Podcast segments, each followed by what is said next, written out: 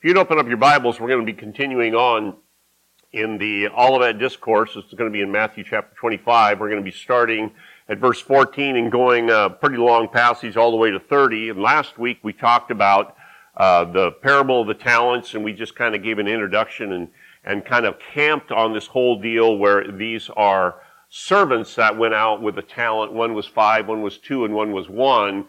But really, the talent, the uh, servants were slaves and that word is very much used about us as the, the body of redeemed in the church, is we have a slave relationship, but Jesus is a kind master. So now we're going to be going on past that, and even though I talked about slave language last week, I'm going to be using servant language because that's what's in the passage and it just keeps from getting a lot of confusion.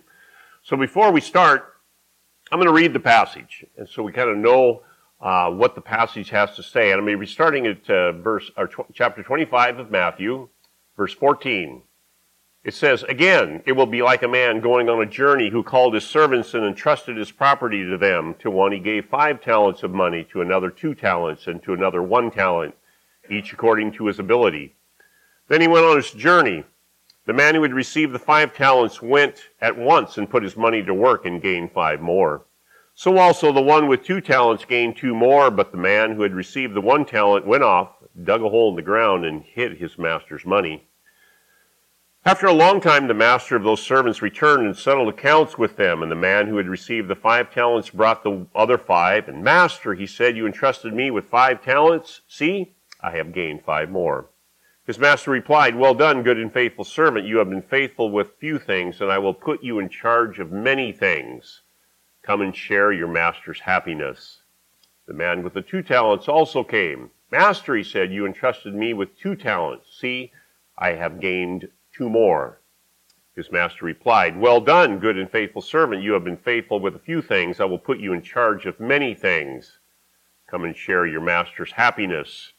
Then the man who had received the one talent came. Master, he said, I knew that you were a hard man, harvesting where you had not sown and gathering where you had not scattered seed. So I was afraid and went out and hid your talent in the ground. See, here is what belongs to you. His master replied, You wicked, lazy servant, you knew that I harvest where I had not sown and gather where I have not scattered seed. Well, then, you should have put my money on deposit with the bankers, so that when I returned, I would have received it back with interest. Take the talent from him and give it to the one who has the ten talents. For everyone who has will be given more, and he will have an abundance. Whoever does not have, even what he has will be taken from him. And throw that worthless servant outside into the darkness where there will be weeping and gnashing of teeth. And there's, in this passage, I want to, I want to construct it this way. That the passage is a reflection of the people in the church of the redeemed is we could take a church this big or we could take a church of thousands and thousands of people and it's talking about those that are in the church. They're with, rubbing shoulders with the redeemed. They're in an environment where they hear the gospel, but it's not saying that every single person is saved. Just like with the servants, two were good servants, one was not. But they associated with each other. They were around each other. They were with each other. So it's that kind of uh, uh, approach that I'm going to be taking to this message. And it's maybe like the businessman who was starting a business and he had been successful in other areas of business, and this is fictitious. And he went to this new office, and it was a really nice office. And, the, and, when he was looking out from his desk, he could see a window, and he was getting all of his stuff organized. and he could see someone through the glass was ready to enter into his office so he quickly picks up the phone and he starts having a conversation. The guy walks in and stands in front of his desk and he has this long and, and involved conversation. It was clear that he was talking to the president and he was answering questions and he, they were getting to specifics of, of what the president should do and he shouldn't do. And after quite some time, he ends up ha- hanging up the phone and he says, you know, I'm really sorry about that, that you had to wait. He says, that was the president. He says, what can I do for you? He says, oh, you don't have to do anything for me. He says, I'm here to hook up the phone. The reason I bring that up is there are people that believe they're having a conversation with God, but the phone's not hooked up. And they look really good in church, and they do the right things, and they show up at the right places, and, and they're, they're, they're rubbing shoulders with the right people. Man, they're having a really good conversation with God. They got a great relationship with God, only the phone's not hooked up. And so we laugh at that, but it's true. There are people that don't have the phone hooked up. The Lord is simply saying, I'm coming back, and when I come back, I'm going to separate the true from the false. And we've seen the Sermon on the Mount, we've seen the Sermon on the Sea, and now the Olivet Discourse, and we've had the good and the bad foundation, the wheat and the tares. We've had the virgins, the good virgins and the bad virgins. We, we have had, oh, we've had more that we, we're going to be talking about the sheep and the goats next week. We've had the good soil. We've had the bad soil. We have all of these and it all reflects separation one day there's going to be a separation and he's, Jesus is giving it in so many different pictures. In fact, I counted seven different pictures that Jesus gave us and all of them have to do with separation one day. And he's saying, be ready, be aware, be alert. The parable of the virgins was all about watching, waiting, and being alert. But the par- the parable we just read with the talents is it means that while we're alert, while we're waiting, we also should be busy working, serving, and being productive. That's the two contrasts between these two. So as you'll see in your notes, the first point is the responsibility that we receive. And you look at the first servant, he got five talents. The next one got two. The next one got one. The five and the two, it says that they immediately went out and they began to invest it and to, to, to promote it and see if they could be making more. And they were each given, it's really important, they were each given according to their ability. The master knew how much the servant should get. So he gave one five and he says at once he put his money to work. And in verse 17, the second one also went out and put his money to work which is exactly what they should do. Uh, we went through that last week, but the, the talents that I said in the biblical passage have to do with a unit of weight. It was anywhere from 75 pounds to 100 pounds. Uh, in, in, Revelation 16, right at the very end of the chapter, it talks about that hailstones, I mentioned last, last week, hailstones would come down. It says they were a, a, a talent in weight, and the uh, translation of that was 100 pounds. In other places, it was reduced to somewhat of 75 pounds uh, because it was considered the most that a normal worker could lift and carry. So you take your pick. It's going to be anywhere from 75 to 100 pounds, but in our culture, a talent is a gift, an ability to do something. And in this particular application of the talent, it has to do with opportunity and privilege. And because of our opportunity and our privilege, we have responsibility. So, the first two guys, they got the five and the two, they took the opportunity and the privilege and they immediately went out. What did the next guy, the last guy do? Says, but the man with one received the one talent, went off, dug a hole in the ground, and hid his master's money. Remember, in our setting, the, the impact of this parable has to do with opportunity, privilege equals responsibility. That's what it means. Now we're just filling in the blanks of being responsible for what? We get, we have privilege and opportunity when it comes to books or college, Bible studies, po- podcasts, radio, television, preaching, pick it. I mean, there's all kinds of stuff. That is our opportunity and our privilege. And as I said last week, in this particular setting, if you want to use the weight measurement, we all have a very heavy bag because we have so much opportunity and so much privilege. So, we have what I would say, I think I'm correct in saying, in saying this, we have maximum exposure to the gospel and we have maximum exposure to redeemed people, to saved people. We do. The next one, the reaction that we have As I said, they immediately went out. They immediately uh, put it to work, except for the guy that had the one and he hit it in the ground. And that harkens back to the Matthew 13, 44 passage, which was the Sermon on the Sea. And that had to do with hiding money in the ground. 13th right here. It says, The kingdom of heaven is like a treasure hidden in a field when a man found it, he hid it again, and then in his joy went out and sold all he had and bought that field. And I told you, told you then, I don't expect you to remember it, but I told you then that the, the, the law in that particular day is if you bought a field and you started to cultivate the field because it was normal for people to go out and bury money in the field and they would triangulate it or they would somehow measure it and they knew where it was at, well then somebody would die or they would sell the field or they forgot or any number of things would happen. But that treasure would remain there. And the law in that particular time was if you bought a field, you're cultivating the field and you find this treasure, you can come back and buy it. And now it's yours and you have not stolen it. So it happens sometimes, but it was, it was common. They would hide them in uh, holes in trees. They'd hide them in the ground, but you had to triangulate it right. Otherwise you'd lose it. But we saw one time, and, and this was at the beginning of the Olivet Discourse. I always, I always love bringing these things up because I love it when prophecy comes to pass, and I love it how it comes to pass. Uh, another thing that the Jews did, it was in about in AD 70, is they didn't customarily do it, but because Titus, a Roman general, came and surrounded Jerusalem, there was a lot of factions and fighting going on with the Jews, like what's new but they did. And they came, Titus came in there, and because Titus was a threat to the, the economy, although they were having a famine, it was that one time where the Jews took a whole lot of gold and silver, and where did they hide it? They hid it in the temple.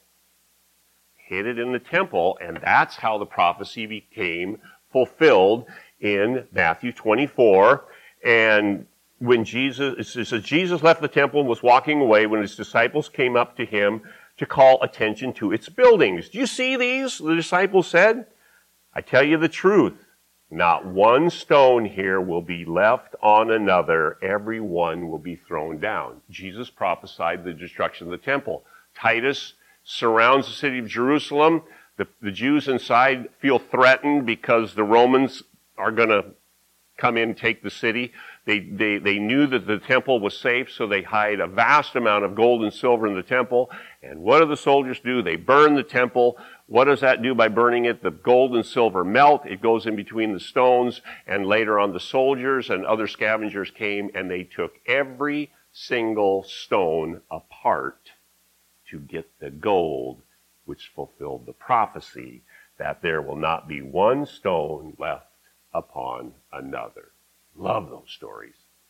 Love those where you see prophecy being fulfilled to the letter. So, going back to the parable of the talents, yes, you had a guy here that got the one and he hid it in the ground. Not totally uncommon. And this person that hid it in the ground describes an unbeliever. He did nothing. He made no effort. There's no fruit and there's no inward grace. He had been given limited exposure to the gospel and limited opportunity, but he was still held accountable. That's really important. He had very little exposure, very little opportunity, but he was still held accountable. Now, you and I could look at the, the servant that had the five talents, and if Jesus had said to the guy that got the five talents, you wicked and lazy servant. I gave you five talents and you wasted it. You go, yeah, you ought to whack him because look how much he wasted. He was given so much. He should, he shouldn't have squandered it, but that isn't the case. Jesus took the servant that had the least amount, the least exposure, the least opportunity, and he was the one that got punished. He had little opportunity but was equally responsible. The one most likely to, ex- to be excused is not excusable. The Lord highlighted that the one level person, the person that gets very little, has hell in store for them if they don't use the opportunity that they have been given. They may have limited privilege, but they still need to use that opportunity that they've been given. If your opportunity is limited, your responsibility is limited, but you have to do something with it. The next one, the reckoning we face. The reckoning we face. This is a commercial term, that word reckoning. It means to compare accounts. One day the Lord is going to be coming back and in the, in the, the parable, it's the master went on a long journey. Well, that is representative and illustrative of Jesus Christ coming on earth and he ascended into heaven and he is gone for a while and we are left here on earth with opportunity and privilege and what are we going to do with it? And one day he is going to return and he's going to, either, either it'll be the second coming or else we'll just die and then we'll eventually uh, be at the judgment. And, and I say judgment, it's judgment for those that have, have fear, a fear of being judged. They're not believers. That is judgment for a person that is a believer, it's not judgment. It's being given rewards. When you know that you have done right, you're not being judged in a bad sense, you're being judged in a good way. Is you've done well. We're going to judge what you've done and you've done well. That's why they say, well done, good and faithful servant. The time of reckoning will be when hearts are revealed, when you evaluate service rendered and you'll find out who the true servants are. Remember, I talked to you, there, there's seven different contrasts in there the good foundation, the bad foundation, the wheat and the tares, and the virgins. And it gives all of these illustrations. All has to do with a reckoning. There's going to be an accounting. The books will be open and see what have you done with what you had. We have, we have in scripture where Paul says in one place, he says, he will have boldness in the day of judgment. John says he will not be ashamed at the coming of the Lord. Why is this that they would say this? Because those that have used their opportunity and their privilege, they have something to show for what they've been given. Is there kind of, it's kind of like you're filled with excitement going, I have used faithfully and well what God has given to me. And I don't have any fear of his coming, but I have kind of anticipation that I'm going to be rewarded for what he has given me. And in this passage, you see, you see that there was three things that the, the, the the person, the servant with five and the servant with, with two each received. There was three things. They were, they was, it was said verbally, well done, good and faithful servant. That's one. I will put you in charge of many things. That's two. And then they will come and share your master's happiness, meaning you get the joys of heaven. So there's a three prong thing. So Paul and John, they're saying when you don't have any fear of judgment, when you know you have done well with what you've been given, you can anticipate that there are good things that are going to be happening in the future in the good judgment. But if you have not used what God has given you, yeah, you have a fear of judgment. When you see John and Paul, when they're saying what they said, there's no ego, there's no boasting, there's no pride. They just knew that the source of all their privilege and opportunity was the Lord. For 2 Timothy, I want to read just a little part of it. It says, For I am, this is Paul, he says, For I am already being poured out like a drink offering, and the time has come for my departure. I have fought the good fight. I have finished the race. I have kept the faith. Now there is in store for me the crown of righteousness, which the Lord, the righteous judge, will award to me on that day, and not only to me, but also to all who have longed or all who have loved for his appearing. What does that mean? We don't see any boasting. There's no pride. Paul is saying, listen, I've done my best. And when I stand before the Lord, He is going to give me a crown of righteousness. He's a righteous judge. He's a good judge. And I know that He is going to reward me for what I've done. So for believers, it should not be a time of fear. For unbelievers, well, that's another topic. Let's go on. Um, Rewards for believers are going to basically be greater opportunity for service. There are a lot of questions of what are we going to do in heaven and what's heaven going to be like, and, and I certainly can't even attempt to, to answer all the things that, that those questions imply. But I can tell you that we're not going to be sitting around on clouds and playing harps. That we are not going to do because, and you say, well, how do you know that? Well, for one thing, in this parable, it says the parable, the, the, guy that was given five talents, the guy that had two talents, they were given more, which means more responsibility, more opportunity to work in the Lord's service.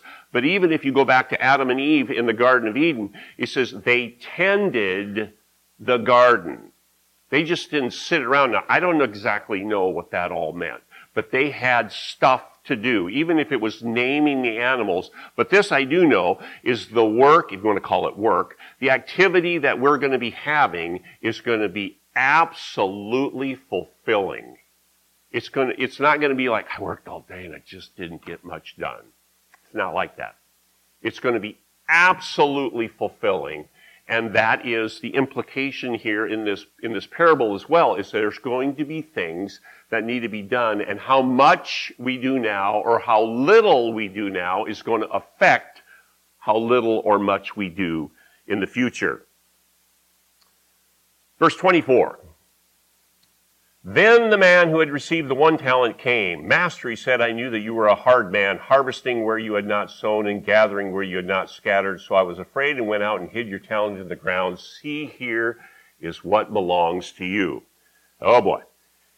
This is, this is a description of the final servant. He produces nothing. And he attacks the character of his master proving that he does not love or respect the master.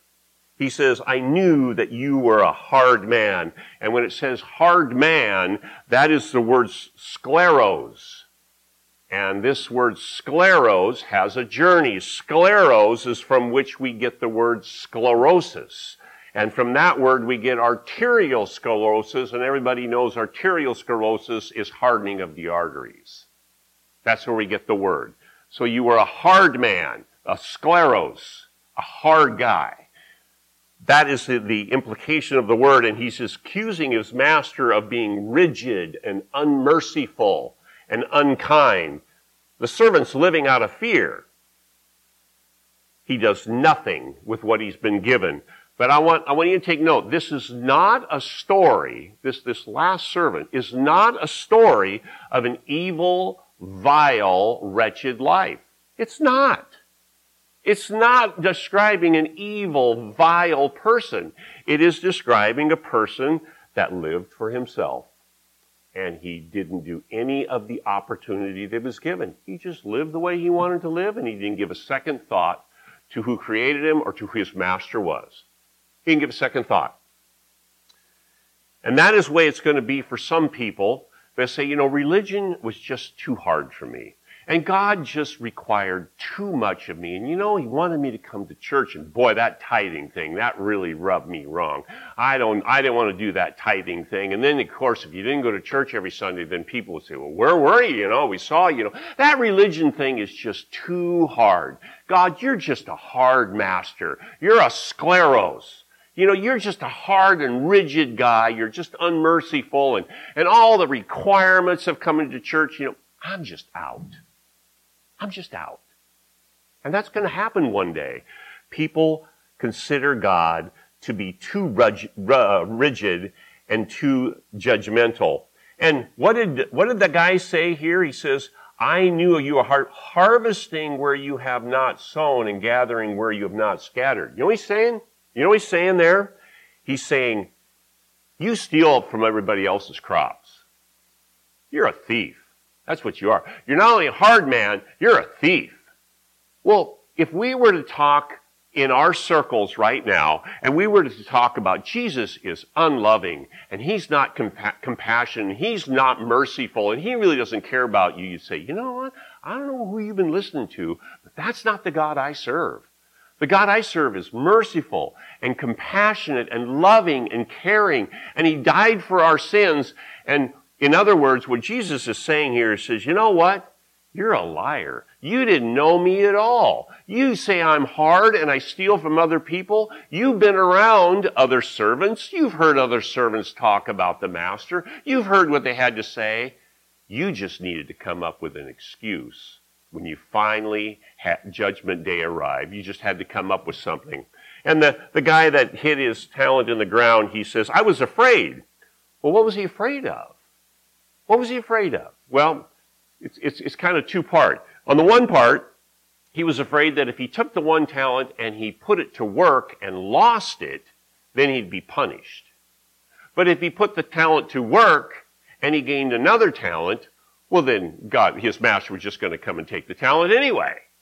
So he felt like he was going to lose both ways. So I was just afraid. So I figured the best thing to do is just leave the money as is. I won't gain any. I won't lose any. Just play it safe and just give it to you as is. Now, in response, Jesus says, you wicked, lazy servant. Now I want you to stop there. This is a guy that's had minimal opportunity, minimal exposure, minimal uh, opportunity, and he says, I just was afraid and, and I didn't want to lose it and I didn't want you to take what I'd gained, so I just gave it to you as is. And in response, Jesus says, you wicked, lazy servant. Now, wouldn't you think Jesus would have said, oh, whoa, whoa, whoa, whoa, you poor individual, your theology is just mixed up. Let, let me straighten you out here. here. Here's what you really, no, no, no. He didn't cut the guy any slack whatsoever. He calls him wicked and lazy, and he was wicked because he lived life on his own terms and didn't give a second thought to the master, and he was lazy because he didn't put his money to work. Jesus didn't cut him slack by saying, Oh, you just didn't understand the Bible right. You just didn't understand what it really meant. No, he didn't. Even though he had little responsibility, little opportunity, he was still held fully accountable for what he did have.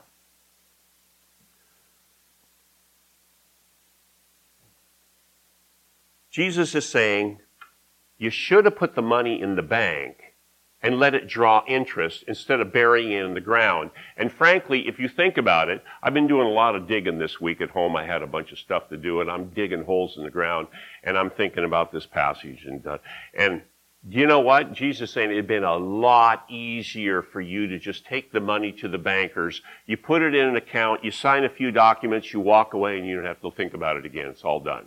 It was harder for him to dig a hole and put the money in there and, and, and remember where it was. Then for him, just take it down to the banker, put it in the bank, sign a couple documents. It all, that also reflects his mindset is he needed an excuse. So he brought one up and figured, well, this ought to work. And by the way, especially in Proverbs, wickedness and laziness are always linked. They're always linked. Many, many times in scripture. Like I said, especially in Proverbs. Uh, Let's go on. The final, the final point is the reward we receive. The person that had the one talent that he squandered, it says, take away his privilege, take away his gospel opportunity, and give it to those, to the one that had the five. Now, why he gave it to the one that had the five and not the one that had the two, I don't know. I don't know. But all I know is that if you're a phony and you think that you're going to get by the judgment seat of God in, in, that final day, you won't. Whatever you think you have will be taken away. For it says here, it says, the ones who have demonstrated fruit, the ones who have used their privilege and used their opportunities, they will receive more. They will have an abundance. That's what, that's what it says in here. They will have an abundance. But from the one who has but from the one who has not shall be taken away even what he has. And the implication there is he doesn't really have it, but what he appears to have will be taken away from him. And what happens to that servant that buried his one talent? It says, and throw that worthless servant outside into darkness where there will be weeping and gnashing of teeth. And that closely aligns with Matthew 22 when there's a sermon on the sea. It talks about uh, the wedding banquet, and if you remember in the wedding banquet, it goes it goes on, and I'm going to shorten it. the wedding banquet. People were called to the banquet and they went to the highways and byways and the corners and, and they invited everyone to the wedding banquet of the master. And finally the people arrived and the master shows up into the wedding banquet and it says here, and when the king came in to see the guests, those that were invited to the banquet, he noticed a man there who was not wearing wedding clothes. Friend, he asked, how did you get in here without wedding clothes. And the man was speechless. Then the king told the attendants, Tie him hand and foot and throw him outside into darkness where there will be weeping and gnashing of teeth. And there is a, an absolute identical similarity between the two. It says, Throw them into darkness where there'll be weeping and gnashing of teeth. And in 1 John 1 verse 5, it says, God is light and in him is no darkness at all. And it says that hell is darkness. That is the absence of God, a place that he will never be. And a person that is in hell, that is one half of it, is to be utter darkness and there'll be weeping and gnashing of teeth. And I believe in part, that weeping and gnashing of teeth will be the memory that you had a chance, that you were told, and that you willfully and intentionally rejected the free gift of Jesus Christ. So now you're in utter darkness and knowing God is never going to occupy that space because He is pure light, and there is weeping and gnashing of teeth that you'll never have a second chance. Ever. The same ending was both the wedding banquet and with this and this talents uh, parable is its exact wording. Throw them into outer darkness where there will be weeping and gnashing of teeth. So to sum it up, in the kingdom and in the church, in the assembly of the redeemed, the people that are right here, there's going to be those who are prepared and serving the Lord, and there's going to be those who are unprepared and who outwardly may be active, but are not ready for his coming. And when the Lord comes, there will be a separation based on their service rendered to him, and all excuses are set aside. And I want to end with just a few short verses. In Hebrews, it says, Today, if you hear his voice, do not harden your hearts. In 2 Corinthians, it says, Now is the time of God's favor. Now is the day of salvation. And finally, from Isaiah, it says, Seek the Lord while he may be found. Call on him while he is near. Let the wicked forsake his way and the evil man his thoughts. Let him turn to the Lord and he will have mercy on him and to our God, for he will freely pardon. And that is the message of the gospel. And all of us are held accountable. And if if hypothetically we were to take our talent and just bury it in the ground and say, hey, you know, I really didn't know. You're just a hard guy. So I just, I just didn't do anything with it. He'd say, no, no.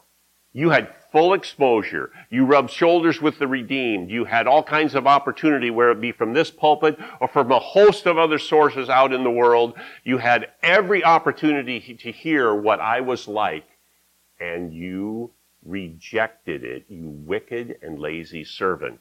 Today is the appointed time, the acceptable time, the opportune time, the privileged time. Don't waste your opportunity. Worship team, come on up. I'm going to close in prayer. The Father, we just thank you for your word and the clarity of it and how each passage relates to another passage so that we can clearly see what your intentions are in this in the Bible, whether it be this passage or, or broader passages. Father, we thank you that you have left us with an account, that we know what you expect, that we know what you want, and may our hearts be softened to your word and realize that today is the acceptable time of God's favor. Now is the time of salvation. Father, we ask that people would respond, that your Holy Spirit would prompt people to come to the Savior, bend the knee, in repentance and forgiveness so that they can receive salvation. We pray this in your name.